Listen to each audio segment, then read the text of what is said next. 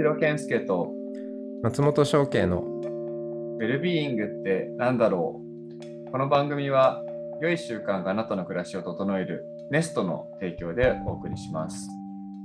良い生活習慣を始めたいと思っても一人だとなかなか続かないもの、ネストに参加して心や体を整える習慣化を始めてみませんか？詳しくは概要欄にあるウェブサイトをご覧ください。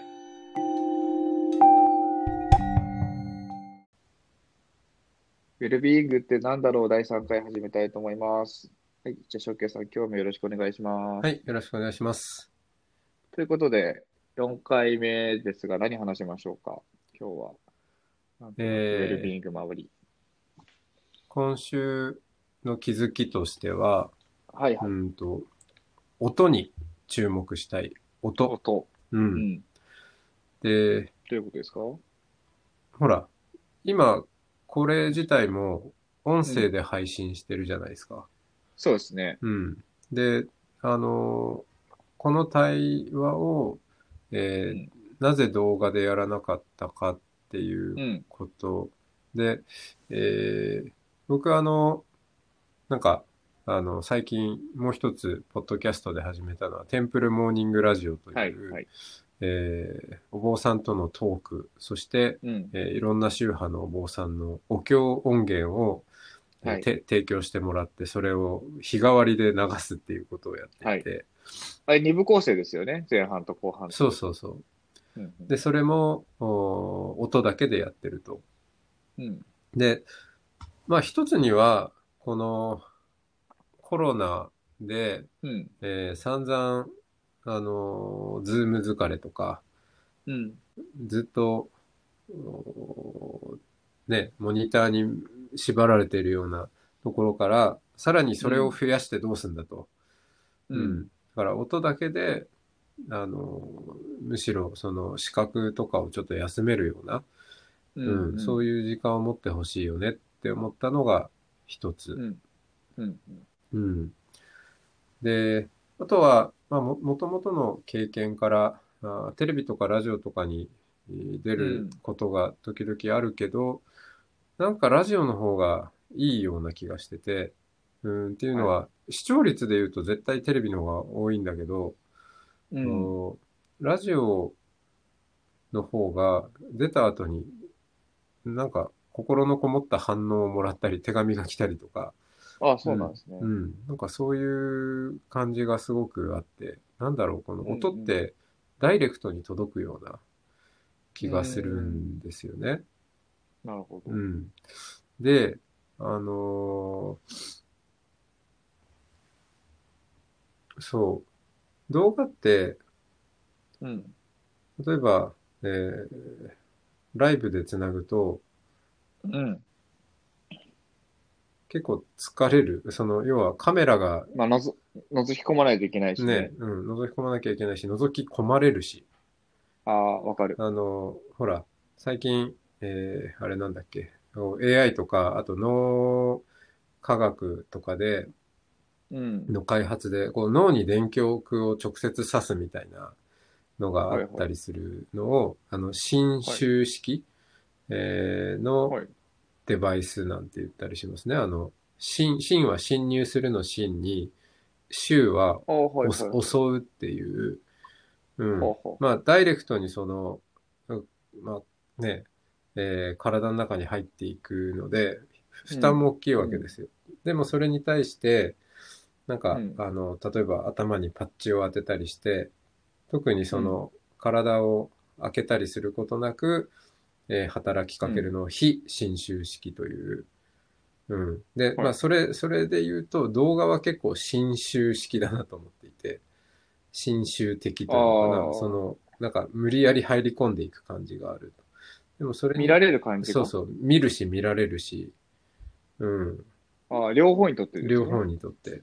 それが、その、えー、音声だと非侵襲的っていうか、うん、その、うん。し自然に届く。うんで、しかもほ、ほら、あの、見るっていう行為って、見ないと見れないんだけど、おうん聞くのは、聞こえてくるので、うん、うん。聞かないぞっていうことでできないじゃないですか。ある意味では。その、なんかし自然に聞こえてくるって、その、そうですねんその体に負担が少ないんじゃないかなと思って、ナチュラルに、はいはい。うん。そんなところ確から、まあ確かに見,、うん見るよりはそうですよね。うんうんで、ほら、あの、僕もなんか、うんうん。はいはい。め瞑想とかあ、ズームで瞑想会とか、まあ、まああるじゃないですか。だけど、結局、その、まあ説明とかはね、あの、こんにちは、何々です。じゃあこれからやります。とかは動画だけど、じゃあ今から、えーうん始めますんで、あの、もうカメラオフにしていいですよ、とかってやるじゃない。はい。うん。それはもう、あの、映像が関係なくて、音だけでやってんだよね。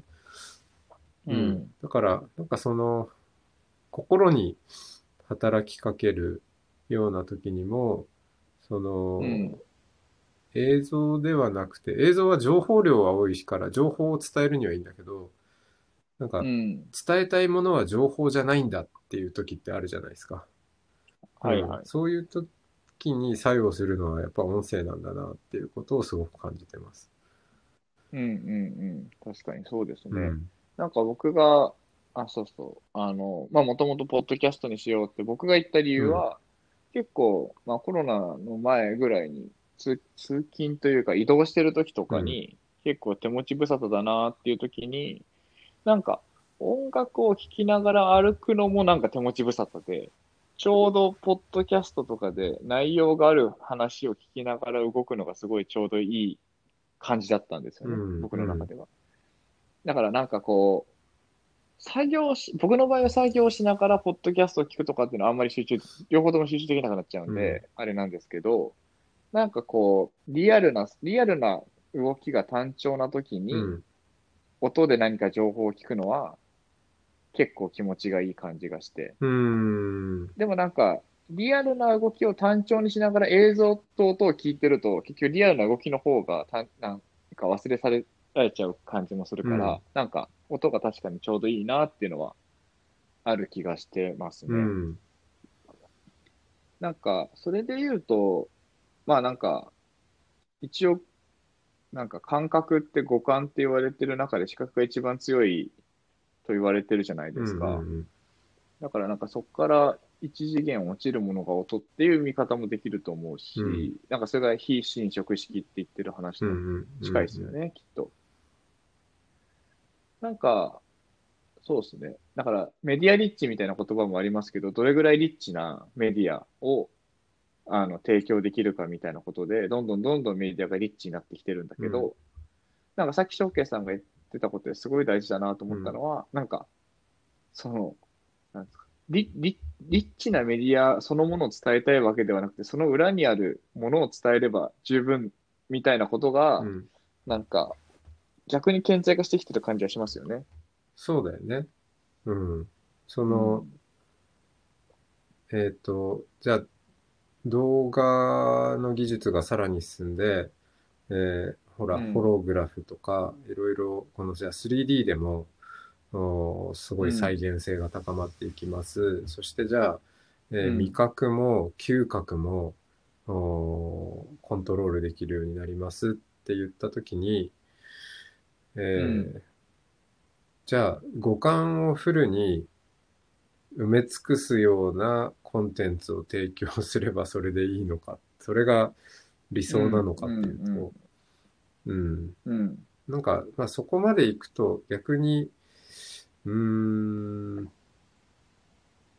な、ん何なんだっけこれっていうことが、なんか逆に浮かび上がってくるような気がしていて、もっとな、なまあでもそれって、うんああ、ごめんなさい。なんかそれってどっちかというと VR っぽい話ですよね。そうね。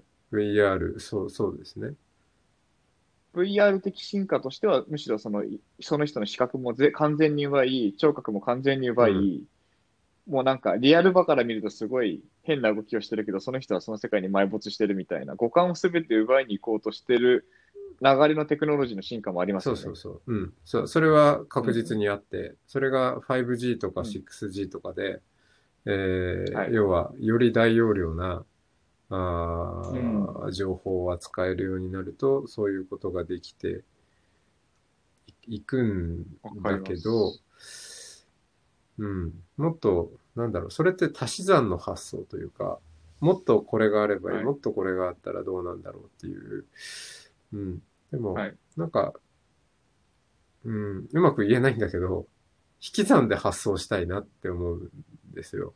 あ、すごい。でも、あの、わかります、わかります。例えば、僕とかで言うと、えっと、今日もやったんですけど、まあ、週6回、そのシフトのメンバーの一人が、あの、チベット体操という体操をですね、8時半から8時45分、50分ぐらいまで、あの、毎回、毎朝やってくれてるんですよ。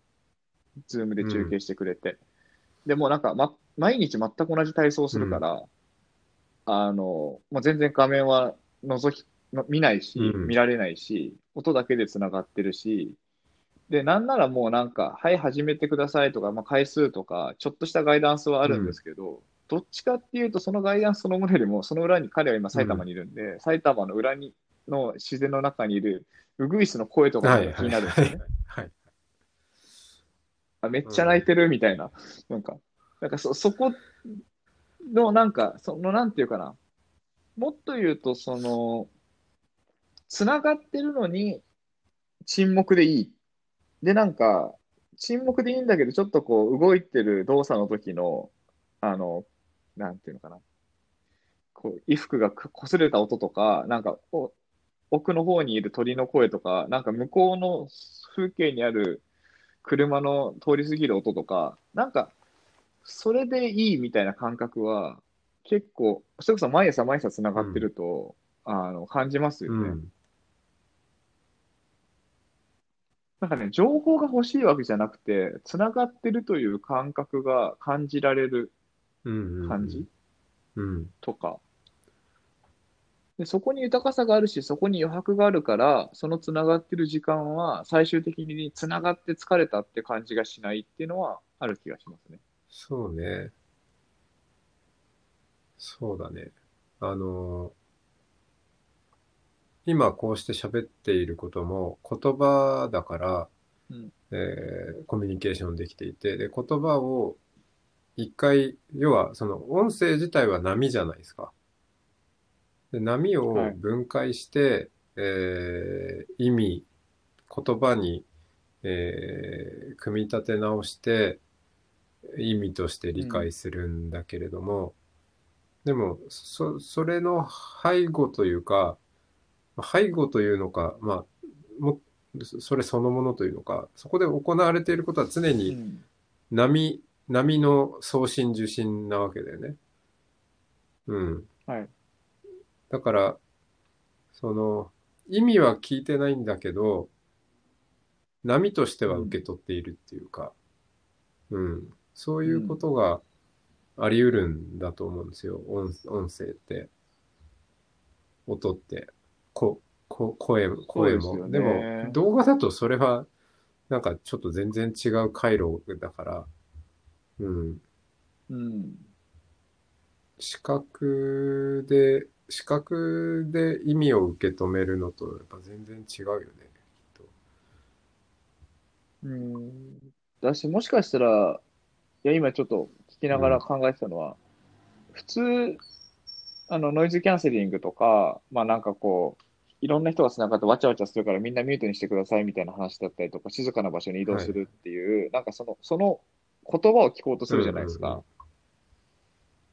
なんだけど、まあ確かにと都会の喧騒のところとか、本当にガチャガチャしてるところって確かにノイズでしかないんだけど、なんか本当に、例えば今日とかだと淡路島の人とか、大分の人とか、なんかそういう人とこうつながるんですけど、なんかそうするとそれ、そこそれなりの自然の音とか、なんかそそういうものとつながれたりとか、すごい遠くから赤ちゃんの声が聞こえるとか、そういうのがつながるんですよ。うん。なんかね、それ結構悪くないんですよね。で、なんかその、音も、だからその、だからさ、それで言うとそのさっきい聞いてて思ったのは、僕とはいえうん、J-POP とか、なんだろう、作業中聞けないんですよ。はいはいまずはい。あと、30分かな ?30 分ぐらい聞くとめちゃくちゃ疲れるんですよ。最初の1曲2曲ぐらいはすごい夏メロとかすごいテンション上がるんですけど、なんかそれ以降すごい疲れたりすうるん。うん。んですよ。なんか、それもやっぱり、なんかそこにこう結構能動的にその意味とか歌詞をちゃんとこう聞きに行って、その歌詞と自分を連動させたりとかするっていうのに多分結構なんかスペックを使ってる気がしてて。で結構音っていうものも、えっ、と、意味性のある音も大事だけど、い意味性のない音みたいなものも、何かまたそこにも違いがあるような気がするなっていうのを聞いてて思いました。うん。僕は作業中は結構、あの、アンビエント音楽を聴くときもあるし、えーんもう音楽ですらなく、あの、ひたすら雨の音とか、ひたすら、えー水の流れる音とか、うん、あの、アマゾンの森で8時間撮りましたみたいな音源とか、うん、はいそういうのをよく聞いてますね。あれ結構馬鹿にならないですよね。いいですよね。うん。わかりますね。そうそう。それでね、その、そうそう。意味性と波として聞くっていうことで言うと、お経がまさにそれ、それだなとああ、思っていて。絶妙。で、うん。僕、子供の頃、お経を聞いて、なんでこんな呪文みたいな意味のわかんない、いや、本当は意味、意味があるうん。言葉で、じゃあ書き下してく,、うんれればもっとわかんのに、なんかこんな漢文で読んで、なんか意味あんのかなって聞いてる人たちだって全然意味わかってないと思うし、と思ってたんだけど、うんうん、うん。この、まあはいテンプルモーニングラジオもお経がありますけど、やっぱりこれははいい。いなって思ってて、うん、あ、はい。波、はいはい波として受け止めるっていうのかな。うん。うん意味なんて別にわかんなくても全然よくて。うん。うん。そう、んんその力というか、うん、を感じますね。まあ、リズムとか、その、まあ、まあ、言霊っていうか、その言葉自体が持ってるエネルギーみたいなものを、頭で脳で解釈しなくてもうん体とか、なんかその波自体を受け取ってることに意味があるみたいな話ですよね。うん。意味、意味と、意味ですらないのかもしれないけど、何かを受け取ってるね。うん。その、エネルギーなのかね。うんうんうんうんうん。あれ？あの、翔慶さん、寝天とか、はいはい。あ会社さん知ってますのっけ？えっ、と、あの人、な何さんだっけ？最近、京都大学に今、はい研究しに行ってるね。あ、そうそうそうそううんそうあのそ、う。山梨の、ネテンさんとかは、はい。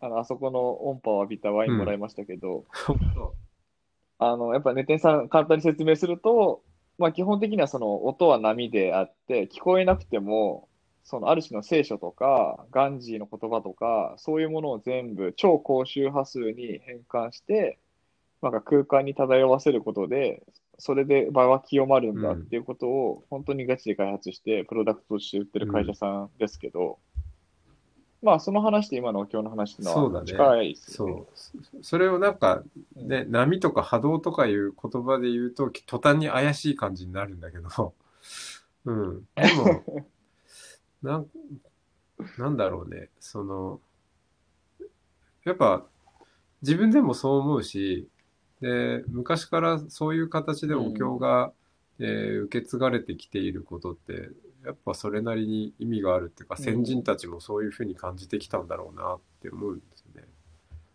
うん。そうですよね。なんか多分難しい話を聞くと理解しようとするとすごい疲れるじゃないですか。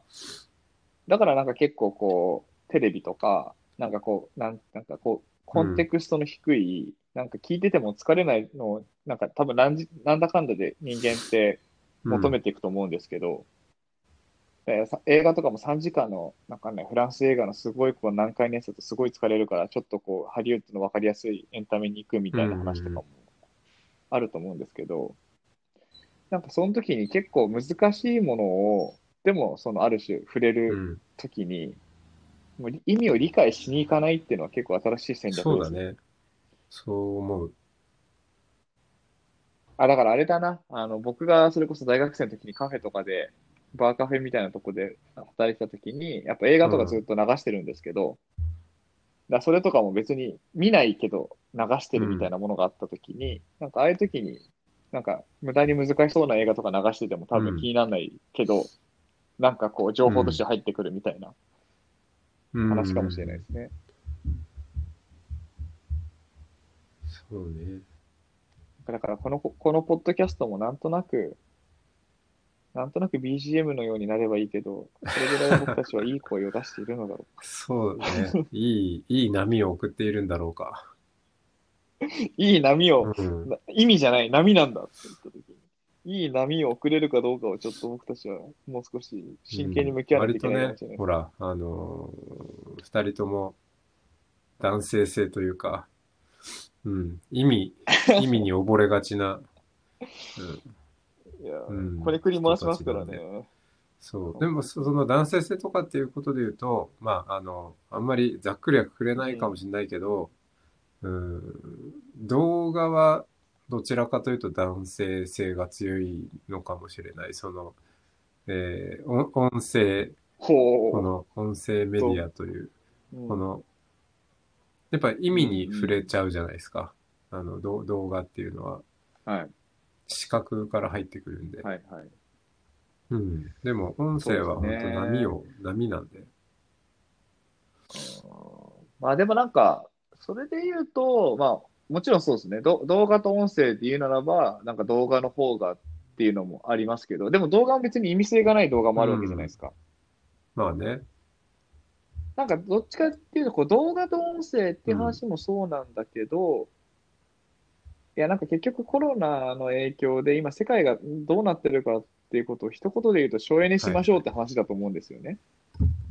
まあ、だからけ違うの。結果的に省エネさ化されてるって感じですけど、結果的に省エネ化されてる結果、なんか地球環境が良くなったとか、なんかその、人間事としては結構悪いことだらけなんだけど、人間を超えたところでは結構いろいはい。ろ改善が環境されてる気がしていて、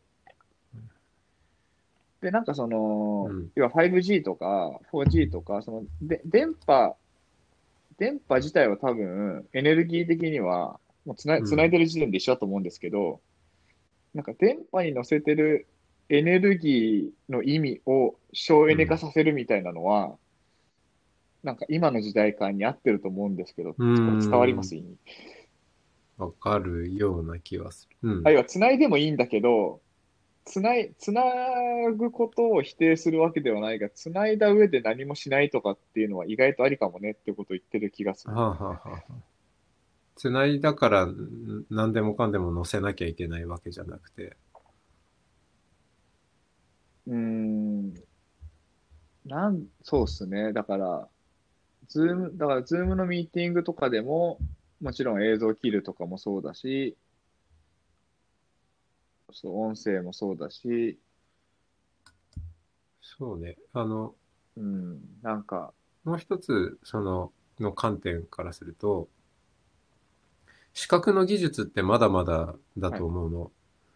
あの、例えば、ズームで、うん、あの、ミーティングをしても目が合わせられないとか、ね、目、目線補正とか入ってこないんで。だけど、音声メディアに関しては、もうかなり成熟しきって、まあこれ以上別に成熟する余地ないんじゃないのぐらい、い、いってるんじゃない？えー、そう思います？僕全然それ思わないんですけど。足りない？全然思わない、それについては。全然足りない。あ、それで言うと、昨日の僕夜に、あの、うんゴングメディテーションって、うん日本でいうドラ？ゴーンみたいなやつ。あの、ゴーンってなるようなドラを使って、メディテーションするっていうセッションに参加してたんですよ。で、そのドラみたいなのが、何だったかな、100Hz から 900Hz ぐらいまですごい出るような、まあ、もので、すごいその、なんでしょう。えっ、と、か彼女が言ってたのは、えっ、と、体内の水分みたいなものがそこにこううん反応して共振して、なんか整っていくとか、なんか、まあ、そそういう、なんかその周波数の波みたいなものと、なんか人間の波がこう共鳴するから、すごく瞑想に早く深く入れますとか、まあそういう話だったんですけど、で、要は彼女はしきりに、まあ、オンラインでもあるある一定の効果はあるけども、まあ、ものすごい限界がありますって話をすごいしていて、まあ、それはなぜかっていうと、まあ、当た当たり前ですけど、うん耳に聞いてるからなんですよ。うん。そうそうそう。で、結局、いや、だからさっきの僕たちの声が気持ちいいか問題とかも、み、耳で聞く、気持ちいいかどうか、この波が気持ちいいかどうかっていう感性の部分は意外と耳じゃない気もするんですよ。要はそ、その波自体がもちろん耳にも届いてるけど、腹とかいろんなところに届いていて、体自体が効いてるっていう話があるわけじゃないですか。当たり前だけど。なんかそれを結局今、イヤホンとかにしちゃっている時点で、あ、少なくとも僕は今イヤホンしてるからなんですけど、あの、耳からしか入ってこないっていうのは結構限界があるなって思ってます。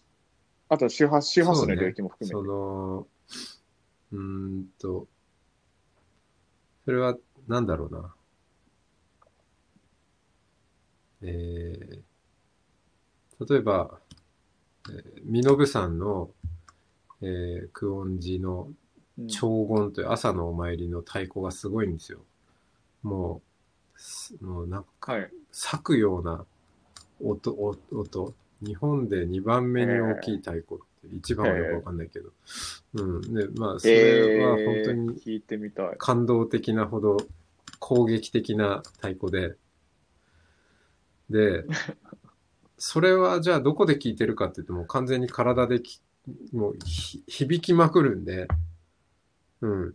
聴覚というよりはもう触覚というのかな。ね、その波を全全身で受け止める感じになるんですよね。うん。そう。はいだから、はいその意味で言うと、視覚聴覚とか言うけど、聴覚は耳、まあ、耳ということに、耳に届けるということに関しては、あの、かなり技術は成熟してると思うんだけど、その、な、波を全身に届けるっていうことに関しては、うんまた全然ちょっと発想がまた変わってくるよね。うん。うん。そうですね。だし、今まあずっとここで喋ってたのは、その意味性を排除したうん。波,、うん波としての音みたいな話で言うと、なんか僕たちはその今の音声技術に満足しちゃいけないんじゃないかという提案。そうね。その、うん耳で聞く、うん。耳で聞く情報は取れるだけじゃない、体で聞くような。そうね。うん。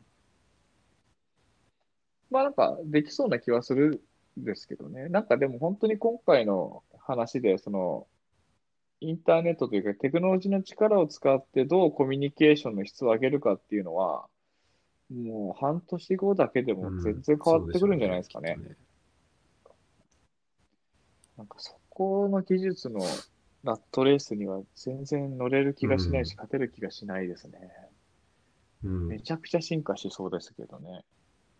ただなんかその時に、あの、今僕たちの中で一個大事だなと思ったのは、まあ多分おそらく普通に考えると世界中の人たちがよりマッチョにしていこうとするので、はい。もうよりリッチに。視覚的にも聴覚的にも、うん。うん。よりリッチにしていこうとするんで、なんかそ,、うんそうじゃないよ、みたいな、なんかうんリッチにすればするほど疲れるから、リッチじゃないんだけど繋がってるって方向性ってないのかな、みたいな問いを持ち続けるっていうことのポジショニングを取ること自体は結そ構。意味がある気がしますね。リッチな、まあ、コンテンツと呼ぶならば、そのコンテンツは、なんかね、ずっと繰り返して使うと疲れると思うんですよね。あの、一回やってみる、体験して、わ、すごいね、こんなこともできるんだねっていうのはいいんだけど、うん、うん。それで終わっちゃうというか、その点、うんうんあの、この、うん今ね、僕らがやろうとしているこのネストで、うん。うんえー、うん。まあまだ全然これ喋ってないけど。その、ほら、習慣を整えていくっていうことが大事だよねっていう話においては、なんか動画をガンガン届けるというよりは、あの、音声でそっと届けるような形で、その空間を超えてうん時間を共有する。そうそう。だから時間を共有するということにおいては、音声がなんか鍵なんじゃないかっていうことを思ったわけですよ。うん。ああ、それはそうですよね。うん。でうん、そうでしょうね。それはそうでしょうね。